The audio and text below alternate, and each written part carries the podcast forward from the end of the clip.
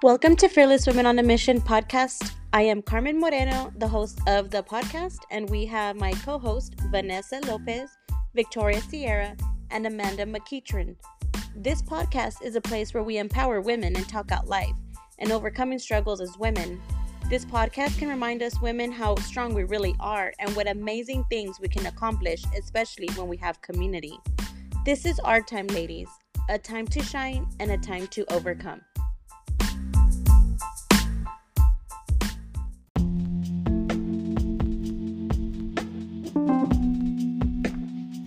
In today's episode, we are talking about writing your new decree and finding your dream team. I encourage you, fearless women, find your Mordecai, a team, a community, a sisterhood that will challenge your fears and awaken your courage. Hope you enjoy our discussion.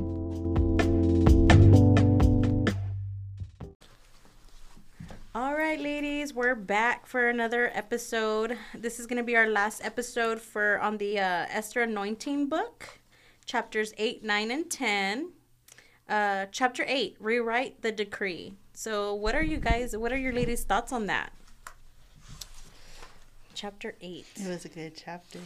All three of them were really, really good. Yes. I was like, man, my book was super highlighted everywhere. So lines, scribbles, and everything. I'm like, first before we start, I want to shout out to Go Cowboys today. Hey, we got Go Cowboys. We have our Cowboys gear on, and Amanda has her Eagles. ABD go. ABD all the dollars. They did very well yesterday, last night. Thank you. Appreciate that. We got to share the love. All right. But yeah, these chapters are super, they were super, super great.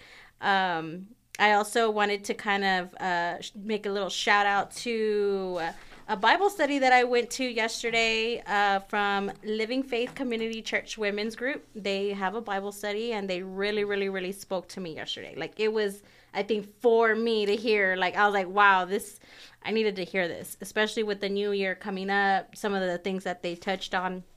And I'll kind of go into what I got from that Bible study, and it kind of goes with our book, the Esther Anointing. So, kind of wanted to shout out to the ladies out there. They're very, very awesome. So, and welcoming. But chapter 8, Rewrite the Decree. I highlighted on page 102. I'm gonna just kind of describe what a decree is, so people that don't understand it or didn't read the book. A decree is an official order, an edict, and decision. A decision is something that seems to be ordained. A decree can also mean to order, decide, officially appoint a group or person to accomplish something. So that kind of made me think of, because I didn't really think of a decree, what that really was or anything like that. So that was kind of, okay, I get it. It kind of brought some clarity to the meaning of a decree. So on page 103, it says, "A spirit of revelation is a special endowment to perceive and look into the deep plans of God. God wants you to understand that as you walk in the Esther Anointing, you are no longer praying upward, you're praying downward." So that, I was like, what is praying downward? What does that mean? And, and I didn't even look at, kind of I have an image, praying upward, to God, and then praying downward. And so it goes further to say, you have been seated with Jesus in high places. Mm-hmm. Too long we have walked bowed down, defeated and afraid, but you have now been emboldened with the love, grace, and humility of Christ. He has elevated you, rule and reign with him in the earth. So no longer are you just asking, but also you are writing and rewriting decrees. Through your prayers, you are administrating the kingdom of God in the earth. So when the praying upward and downward, that kind of stood out to me, because I'm like, yes, for a long time, we've prayed to God, upward, right? And then downward, we're praying for people. We're praying, we're being the hands and feet of Jesus. It's kind of what my mindset was, with when I'm reading that. So what do you guys think of that? Praying upward and downward. So I kind of got something a little bit, I mean, that, yeah. Yes, 100% that all the time. But when he said, we're praying down, or when she said, I'm sorry, we're praying downward, I thought it was like, we're praying downward, like the enemy will not claim. Yes. Like, rebuking, that's yes. the word that I thought of, rebuking yes. what the enemy has. Like, we are decreeing that he will not have any of us. He doesn't have a hold on us. So that's what I got. Like, yes. we're praying down that you will not take claim on us at all because of him. Yes. Amen to that. I'm a preacher. You're like, I'm in preacher mode right now. I just think these chapters were real powerful because, you know, the other chapters kind of like formed of like what are some things that you can do to like move forward and like heal and things like that, and how we can be like the hands and feet of Jesus, but we still have to deal with some stuff. These chapters, I think, are more like, okay, we've done a little bit of work and we may need a little bit more, but this is kind of more like action. Mm-hmm. So it's like now it's a whole, the next step basically of how we're going to do that. How about you, Amanda? I guess for downward, praying upward and praying downward is just remember your place. Remember that, yes, he's blessed you with all of these talents and gifts, but don't forget where that comes from. Yeah. So when we go down to him, we don't look up to him like, oh, basically like, yes, he is the Almighty, and he is the, but also that reference, that form of reference, like bowing down to him and yes. realizing that he is the King, he is Almighty, he is someone like, think about it when they go to heavens, like everybody's going to be looking down. You're not going to be looking up. You're mm-hmm. going to be looking down because mm-hmm. that, when you stand before him, your eyes won't be able to look at him. You'll be so amazed and so in awe of all of the glory that is there that you'll want to bow down. So right. I think of it's reverence. It's a form of reverence because you are bowing down before the King. Right. And realizing that, yes, we have been blessed and we are in a very great position, but not forgetting that he is still above us. That's He's right. not beside us, he's not behind us, he's above us. Yes. And while he walks with us, he's still first. Yes. So that's awesome. I know, I was like, that's right, yes. girl. So yeah, I love that. Yeah, I love that, you know, that he's above us. We're being the hands and feet of God. You know, we're praying over people. Our words mm-hmm. mean a lot. That's kind of what I got from the chapter, mm-hmm. that our words are very powerful. Yes. We're going to be able to, like Vanessa said, rebuke, for us, for our lives, but like yes. for others as well. Maybe we can be that strength for others yes. that they may not be able to do that. And also show others like what that looks like, rebuking, yes. things like that. So yes. I thought that was really, really good. Anything else that stood out to you guys, to you ladies in this chapter? There was so much. Yeah, honestly. There was a lot. I'm trying to think. What was the most thing that stood out to really? You're like everything. Yeah. Also on page 105, your words have power. Life or death comes by the words you speak. You can begin to create in the heavens by your words. I decree it by the power of God. The words that we pray in this hour, the things that we say, will affect the quality of life because God has decreed the eternal decree that sets us as kings and queens over the earth. Mm-hmm. I thought that was very powerful. Very powerful. I was like, wow. Like, I mean, it makes me think like about my words, like how I speak to others, like just being an example, it just made me think and be, I guess, mindful and like intentional when I'm talking to other people. And even if they're not saved or they're not a Christian or whatever, believers or anything like that, I still have some sort of power when I'm speaking to them, you know, and I want them to just be like, wow, like, despite whatever I did or said, this person is being using their words or their position or whatever the case is, as good. Yeah. So, and then in my personal life, the words that I tell myself, it's like you know, I think that's really powerful because, yeah, other people can, like, talk negative and this and that or whatever. But I think me, like, I'm really hard on myself. Yeah. Mm-hmm. Like, I always, you know, there's always, like, some self-doubt or some kind of, maybe I just felt like I wasn't good enough in certain situations. And I'm, like, the hardest critic on myself. And I sometimes have said it, like, out loud to myself. Mm-hmm. So I'm like, man, this applies to me too. Mm-hmm. Like, for sure. I'm speaking to others and it will apply to them as well, but it's also going to apply to me. Like, what am I telling myself? You know so what I mean? True. It's like, man, and you know, if I'm negative just in general, like with my family or with my friends or anybody like that, you know, I'm basically creating death. Mm-hmm. Like, it's just, you know, taking its time. It's not like a quick death. It's like a slow death, you know? And it's like, wow, like, I really need to be careful, like, how I say things, what I say, you know, because I'm basically, like, speaking that into existence, yes. you know? So I do have to be careful with that as well. Speaking life. It's like, yeah. I imagine a bowl of fruit that reference they make, and, like, you put a bad apple in that one. Yeah, bad apple. Mm-hmm. Yeah, for sure. So on this chapter, I feel like it's basically she was saying, and that God says that he gave us authority to rewrite the decree, right? But mm-hmm. that means that anything that we say is going to stand. So back to what you were saying is your words have power. Life or death comes by the words you speak. And then on here it says, there shall be no terrorism in my city. I decree it by the power of God. I bind every spirit of terrorism in the name of Jesus. It stops the works of the darkness.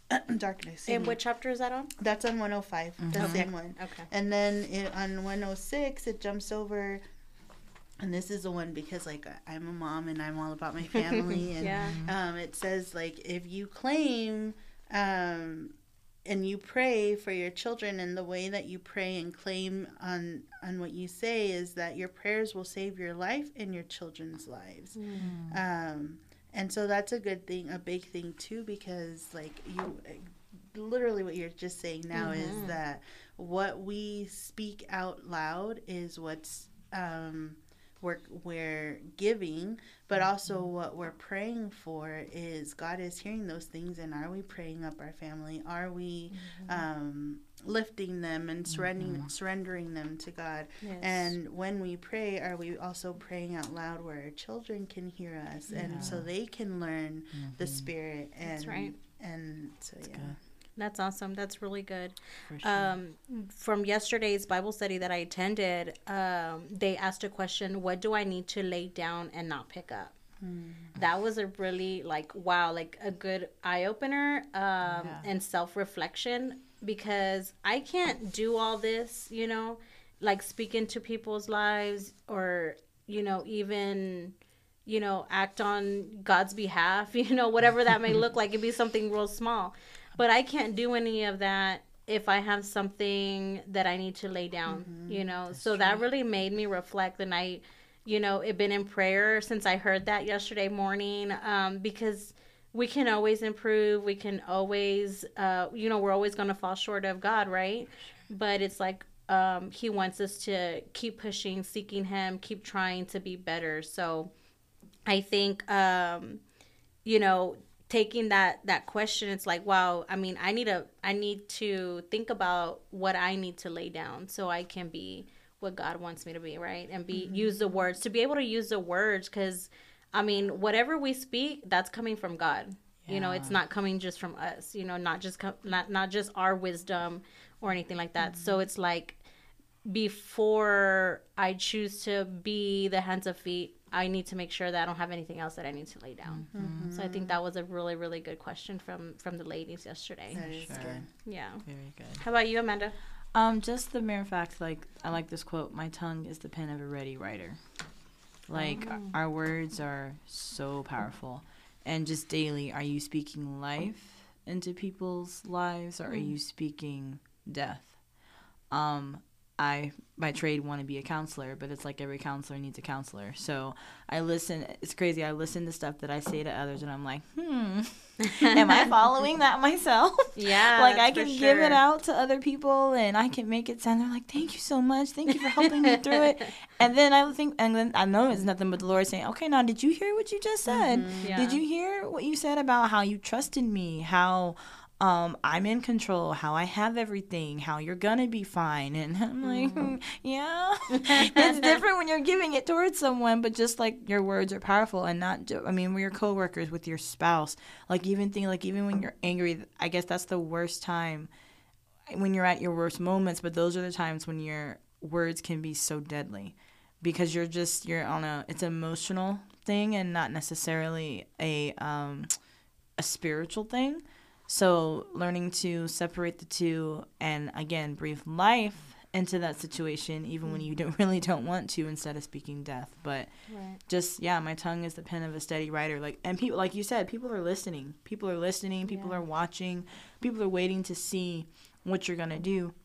And depending on what you do in that situation can speak to someone else. You might not even talk to them, not even like, know what you're doing, but by speaking to them, you are speaking to their situation. Right. Like in the Bible study we were at, one of my our pastor's wife does not enjoy singing, but when she sings, she has a beautiful voice. And she was just practicing. She was practicing a song, and just her practicing touched somebody's heart that day. She didn't even realize that that's what she was doing. But like things like that, like we don't always realize that the thing that or what we're struggling with that can speak to somebody else. So sometimes just be in that. I think of what we were talking about. Just do it scared. Mm-hmm. Do it scared.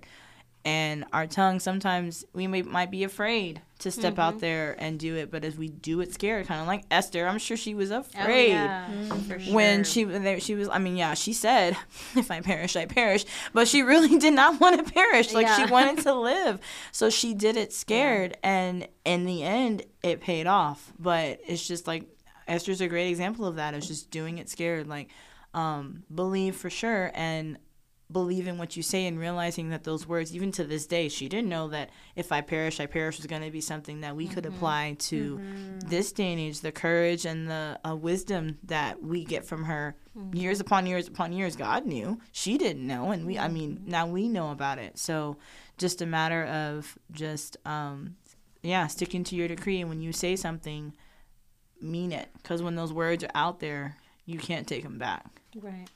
And I think at yesterday's Bible study, they and I wrote it down. It says you don't know what stepping out of fear will do for someone else. Mm-hmm. So and that's true. It's kind of like we're writing our own decree. But we still have to figure out, okay, what are some of those things that we have to lay down, right? Like fear, other things, that we struggle personally, because that may influence how we step out, how we're trusting and how other people are going to see us. I know you kind of talked a little bit about being the voice and like speaking into people's lives. What do you guys ladies think of like, when you have to deal with an enemy?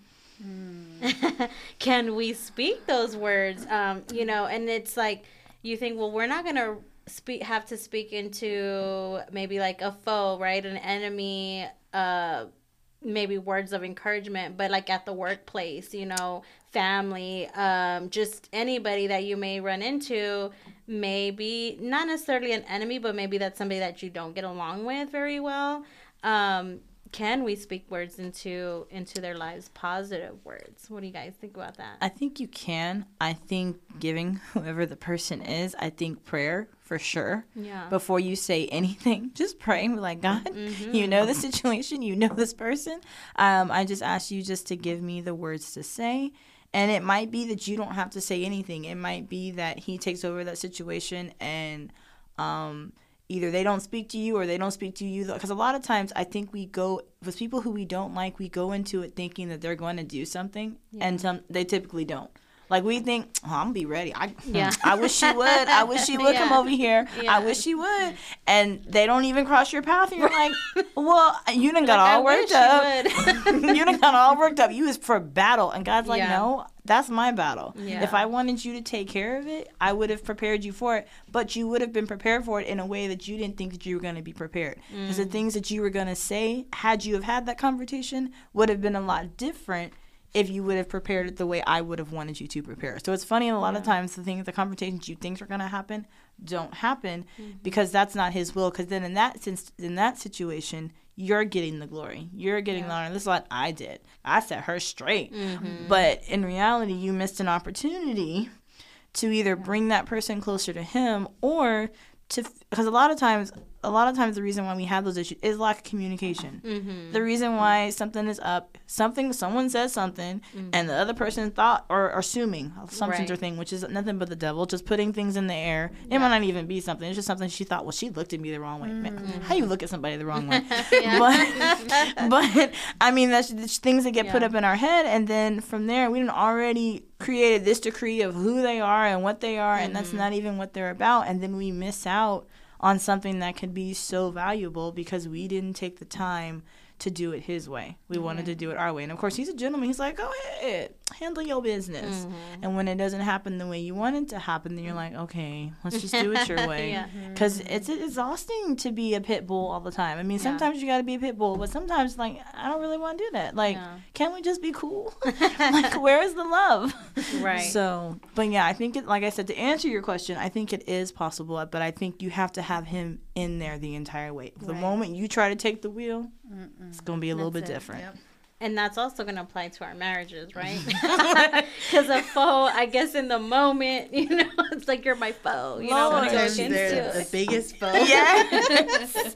Yeah. Lord. So we got to remember that, too, in our relationships, you know, our marriages and stuff like that. Like, okay, I'm going to have to speak, you know, positivity or whatever's going on in that moment, you know, in our marriages, too. So just wanted to throw that out there because, I mean, it's easy to talk to people that are probably maybe in need or, like, reach out to us, you know, it's, you know, maybe not so easy, but it's like, okay, I'm good with it, you know, kind of relaxed about it. But when it's, like, somebody that's against you or, you know, maybe you just have the negative thinking towards that person already, you know, it's a little bit more difficult to be more positive speaking into their life. So, I always imagine... when it comes to difficult situations or like someone you don't care for or you know they don't care about you, how did Jesus handle that situation? Yeah. What did he do when he approached them? Because it's so easy for me to like let the words come out of my mouth and they're not nice words, you know, but like just like, okay, when Jesus approached these people or when these people approached Jesus, he usually was, I mean, not always, but like I imagine that he was calm. Yeah. He was careful with his words and he not killed them with kindness, but like he truly loved them, you know, like even though you don't know me and even though you think that I'm all of these things, like I'm still going to treat you with love. Yes. And usually... not all the time, but most times people were able to see like he was good. Yeah. Mm-hmm. He was the Son of God. He was someone with authority or importance. He was I don't know what I'm trying to get at, but basically that when Jesus approached people like that, yes, there were times where he was angry and wrathful, but there were also times where he turned his cheek. Mm-hmm. Oh, yes. Mm-hmm. So he used it as a teaching moment. Mm-hmm. Yes. And then, you know, with you, when you were talking, it made me think of something that, you know, because I'm stubborn, you know, sometimes I don't get it right the first time as far as speaking wisdom or just speaking positivity, maybe to an enemy or a foe or just someone that I maybe have some negative thoughts about. I may not get it right the first time if I, you know, and we have to be, I guess, how do you say it? Like understanding with ourselves that we are human. So, but I feel like because of the person I am, like, I'm going to have another test. Like, there's going to be another one. There's going to be another chance. So there's going to be another time to prove, like, I can speak positively towards this person or with this person in their life. I may not get it right the second time, but I know God's going to keep putting that in my path. Mm-hmm. So I will have to deal with it. And he's going to tell me, like, okay, you didn't get it right the first time. You didn't get it right the second time, but you're going to get it right at some point, you know? So just not to be hard on yourself, because we are human. You know, if we don't get it right the first few times, it's going to be there. The opportunity is going to be there. We just got to be aware, I think, of that opportunity. And I'm speaking from experience, right? Because I'm like, I didn't get along with someone. I had several opportunities, not to speak into their life necessarily, but just be kind, you know, wave hello or whatever. And it just didn't happen because I was so stubborn and angry. But God is still working in me. And he's worked a lot in me. So I'm like, okay, I think it's time to let it go, you know? And I'm not necessarily speaking like wisdom or anything to them, but just being kind, just that action. And, you know, developing that relationship again, you know, as just, you know, kind of like being cordial with each other. So, you know, definitely wanted to throw it out there. Like, if you don't get it right a few times, it's gonna keep coming to you until you get it right. Facts. So. He will keep you in that desert. Yes, until for you sure. Get it right. Yes. How about chapter 9? Teamwork makes the dream work. I love that. Let's see. Teamwork makes the dream work. Yes. So I highlighted on page 112 in chapter 9. Let's see. I highlighted, well, I highlighted a lot, but it says, this is a season to take responsibility for our healing and deliverance. That stood out to me, of course, because we're dealing with all that. Coming into the new year, we're like, okay, what do I need to deal with? What do I need to change? Maybe the lifestyle, maybe, I don't know, some other stuff that we're dealing with that we don't want to be our old selves again. You know, I think it's a great time for it to, you know, be a new year and kind of think about some of those things. Again, like going back to that question, what do we have to lay down and we don't want to pick back up? Preparing ourselves to do God's work. We got to let some of these things down before we can do anything else. So I think all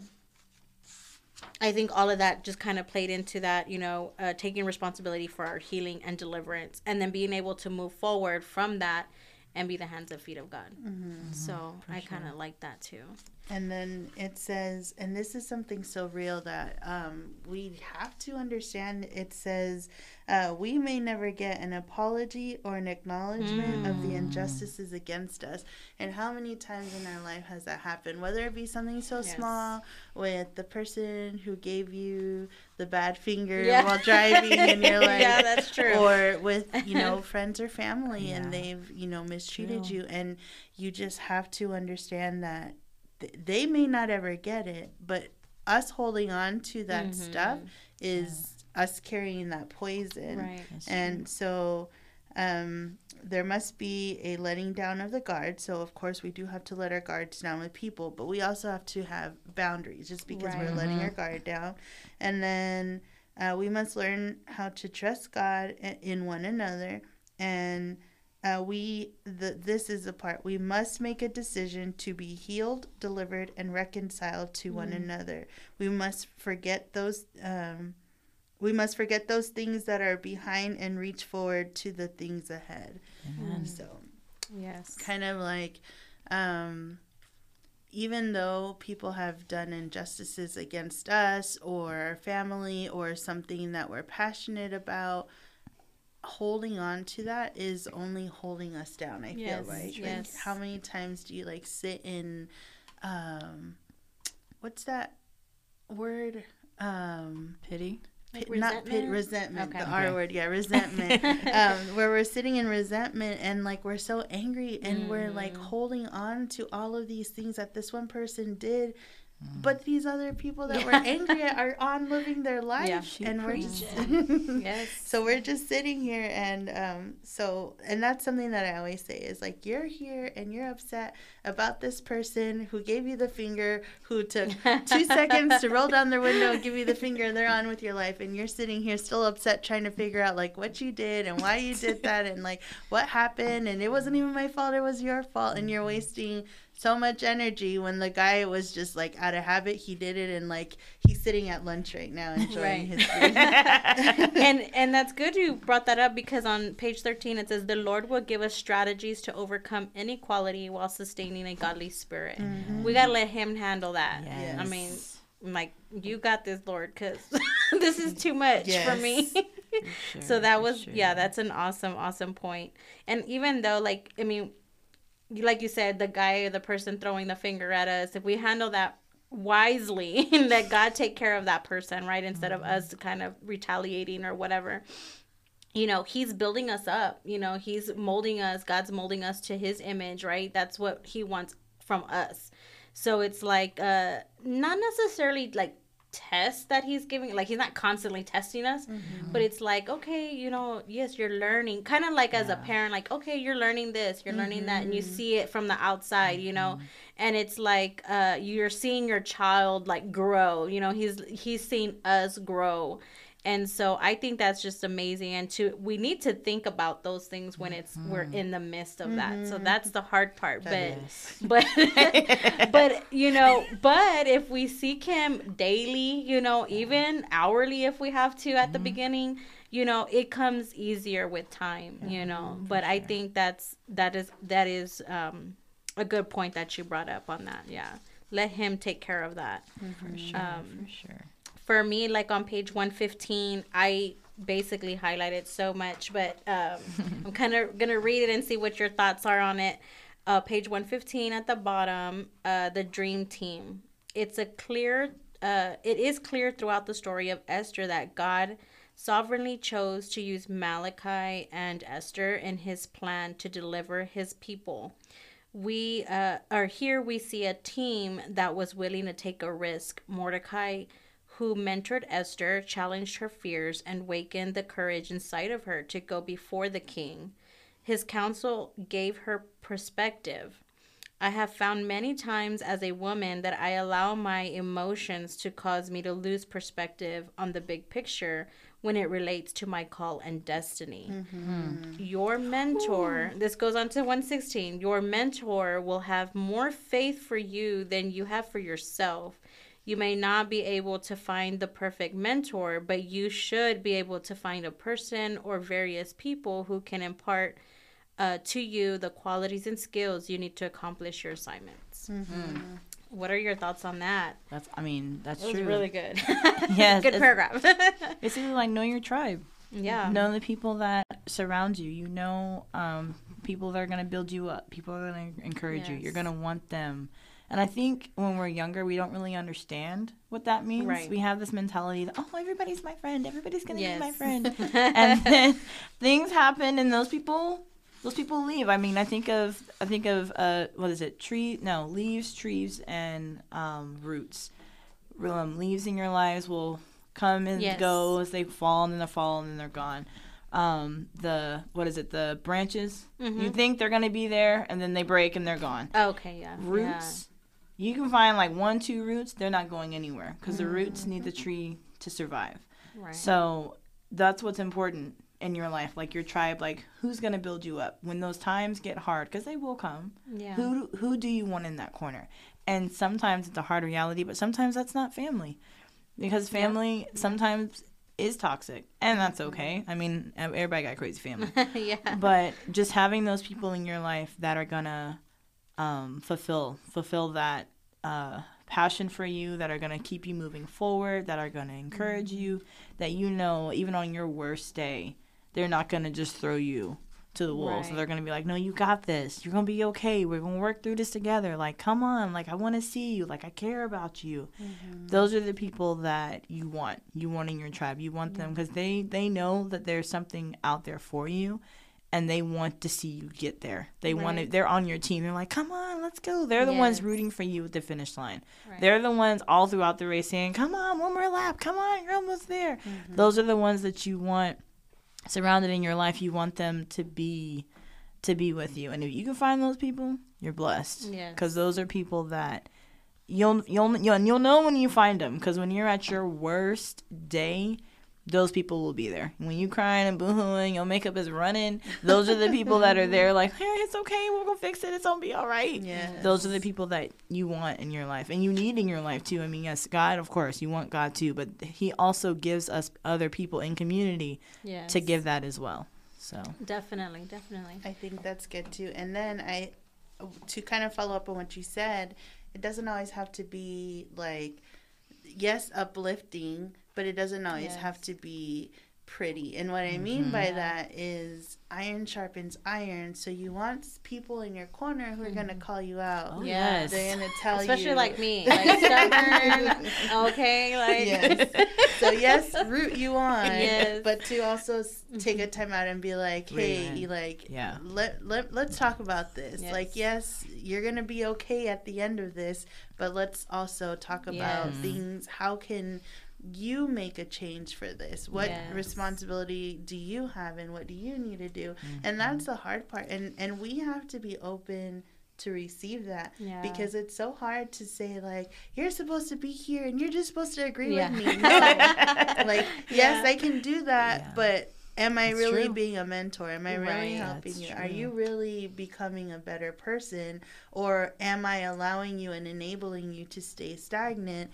And that's not what God wants for us. That's true. And so, and these people that you're saying, like, they're going to tell you the hard truth, right? You know, and these people may help you at some point write your decree, your new one, you know, because they're going to tell you like, hey, these are some things that you may need to be working on, you know, that you may not want to, you know, go back to. So rewriting your decree again, you know, these people, the people that you're choosing, obviously choose wisely, but they are going to encourage you, but they are going to tell you the hard truth. You don't want to just be encouraging and enabling. You want that hard truth because they're helping you grow. And sometimes some people may take it as judging, but it's not judging, right? It's just kind of helping you improve, and like you said, allowing them to speak into your life.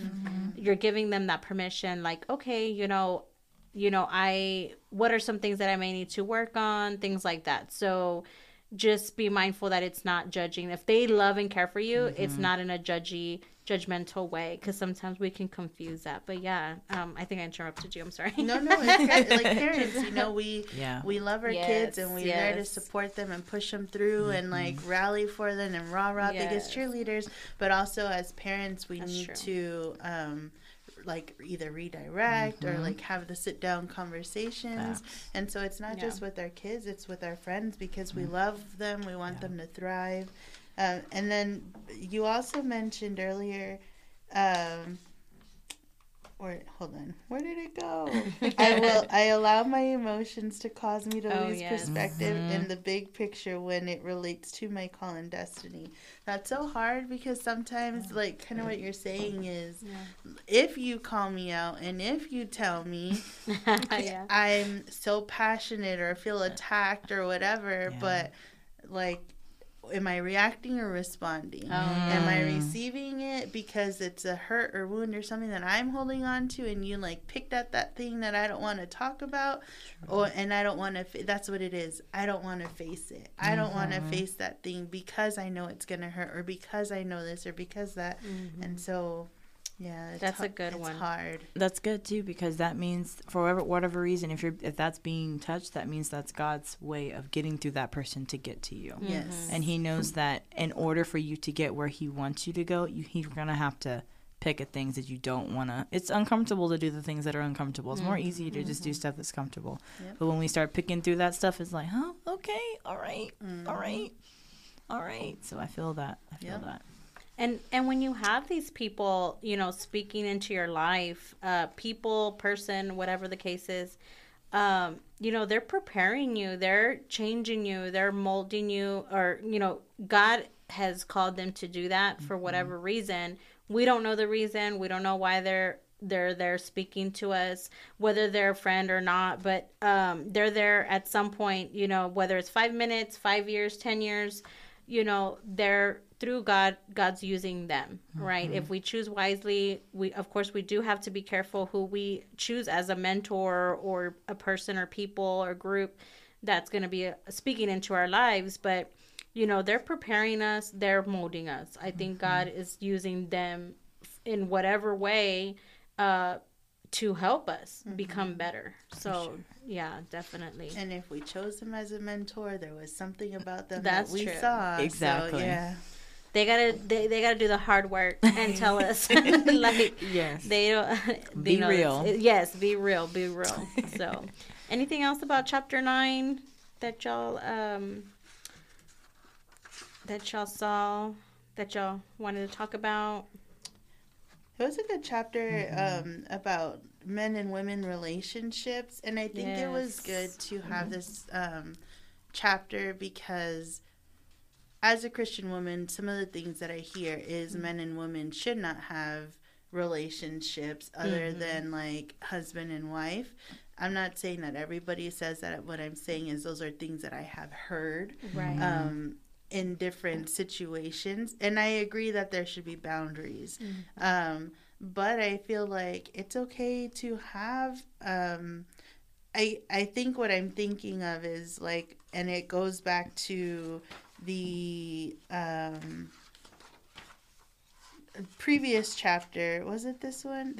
No, we're still on chapter 9, right? The teamwork makes the dream work. And then it talks about the different kinds of like entrapments that keep us into why we don't do these. So because I'm a woman entrapment, the contempt for men entrapment, and the I won't be taken advantage of again entrapment. There's so many on here. But there's so many of them on here. And then the thing is that some of these we hear so often, and like, we've been taken advantage of by men in relationships. And so even the simple, like, all men are the same. Like, this was a good chapter to, like, be a reminder of, like, no, not all men are the same. Not all people are the same. And God is sending these people to our lives for better. Like, we got to get out of the mindset of... I don't know what it is that I'm trying to say, but basically what I'm trying to get at is that, like, we allow these lies. That's what it is. Yes. Like these lies, and not all of them may fit our life, but we may allow some of these little lies to overtake our thinking or our mindset about certain situations, and not necessarily a man and woman relationship. You can pretty much apply this to any relationship, but not allowing those lies that we are starting to believe about the situation to take over moving forward with new people. Yes. Amen to that. That's a good that's a good point. As you're talking, it's making me think, like, all the lies that I was raised up with. And some of them were these, you know, some of them were these, but there's other ones that were not in here, you know, that we can think, like, you know, the one that got to me was I won't be taken advantage of. And it wasn't necessarily to men. It was just like people in general. And that spoke to me because I was raised, you know, very strong. And you're like, because of their upbringing, they put that on me, you know, and they taught me how to be thinking that way, you know. So yeah, like you said, we have to heal, and this is part of that, like that negative thinking. We have to change that part of us to be able to move forward and not affect or hinder new relationships that we may either miss completely or bring something into it that's not from God, you know. So that's a good point. And it doesn't have to be because when we think of, and I guess when I thought of, like, male and female relationships, it's like the first thing that comes to mind is like dating or like marriage or like boyfriend, girlfriend, whatever, but it can also be for example, in a job, how many times have like, oh, the man's gonna do it because or he's gonna. Men always get paid more, which may be true, right? In certain fields. Or, yes, maybe that is true, and for us women who are fighting for like equality and pay and stuff like that, yes, good for us. But on the other hand, there's so many stigmas. That's the word I was looking for. Yes. So many stigmas that like. We've had a male boss in the past who ruined us, who like who doubted us so bad, never gave us a chance, never this and that. And so if that's the case, if we were to move into a new role, are we allowing this new male person are we allowing him the opportunity to see what we're capable of, or are we already going up to this job with that attitude, the barrier, the mentality, and like we're giving off negativity versus like, this is what I got. Like you and I can make a big team. We can make this project work. We can, just be more positive coming into that role instead of already like, okay, have a bad thought going into it, because that's going to change a lot. Yes. Yeah. That's this was awesome. A good chapter. Yeah. Yes, this was a good chapter. It makes me think about marriage too, like when you go through a retreat and you're on this high, and you're like, yes, this high is awesome. We're going to stay on this high forever, and that's not realistic. And just realizing that you can get, now you know it's attainable. So now you spend every day just getting back to it, and you know that you have tools to get you back to that. So you don't have to, you might slip up and revert back to your old ways, but you acknowledge that, hey, that wasn't right. This is how we used to do it. Let's do it differently. And just holding yourself to a standard of, well, you're human, but just realizing that's the difference. There's the growth there, because before you would have just continued the behavior. Nothing would have been fixed. But now you're like, okay, no, that wasn't right. This isn't how we handle things. Now we have these tools. Let's do it this way instead. And then work to getting what's attainable. So, right. Yeah, that's awesome. That is true. Chapter 10, Designed for Influence. I love the titles to like every chapter because they're so powerful. Just a few words, it just kind of catches my attention. But I was like, wow, Designed for Influence. And for me, this was kind of a big deal, big chapter. I think one of them, the top percent of the chapters, because I do struggle with like self-doubt, a lot from my upbringing and things like that. So this one, Designed for Influence, I struggled like Designed for More, like, so all of those types of chapters meant a lot for me because I struggled with that. I struggled with thinking I was meant for more, that I had what was like my purpose, and being designed for influence. I didn't think of myself of that way because of all the mistakes that I've already made. And when you're reminded of those mistakes for a very long time, kind of hinders like your thinking, like, okay, I can do this, or I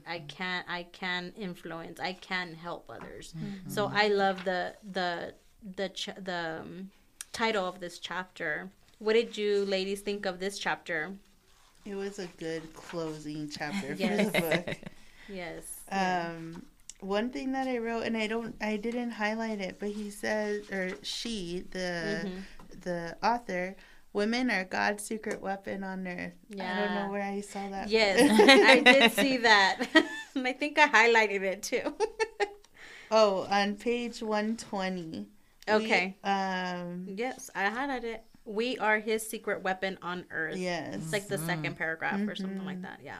And while the enemy may have every intention of keeping us blind and distracted, I know that God has put his mantle on me to be a voice to women in this season. Amen. And here we are, ladies. Yeah. I know. Yes, that was a powerful. I did highlight that because I was like, oh wow, like, I don't know, the way the author wrote it, like, we're his secret weapon on this earth. It's like, wow, I didn't even, like, that wouldn't even have occurred to me. And it's powerful because, he's gonna use us, I know men, have a lot of authority and influence and all that, you know, in church, but we play just as big as a role. Oh, yes. You know, so it's like, wow, like, yeah, that really did stand out to me. And what I did highlight that, and I also highlighted to be the voice to women in the season. Mm-hmm. So again, you know, I just kind of emphasize like dealing with everything that we have to deal with within ourselves first before we can do God's work. Amen. So.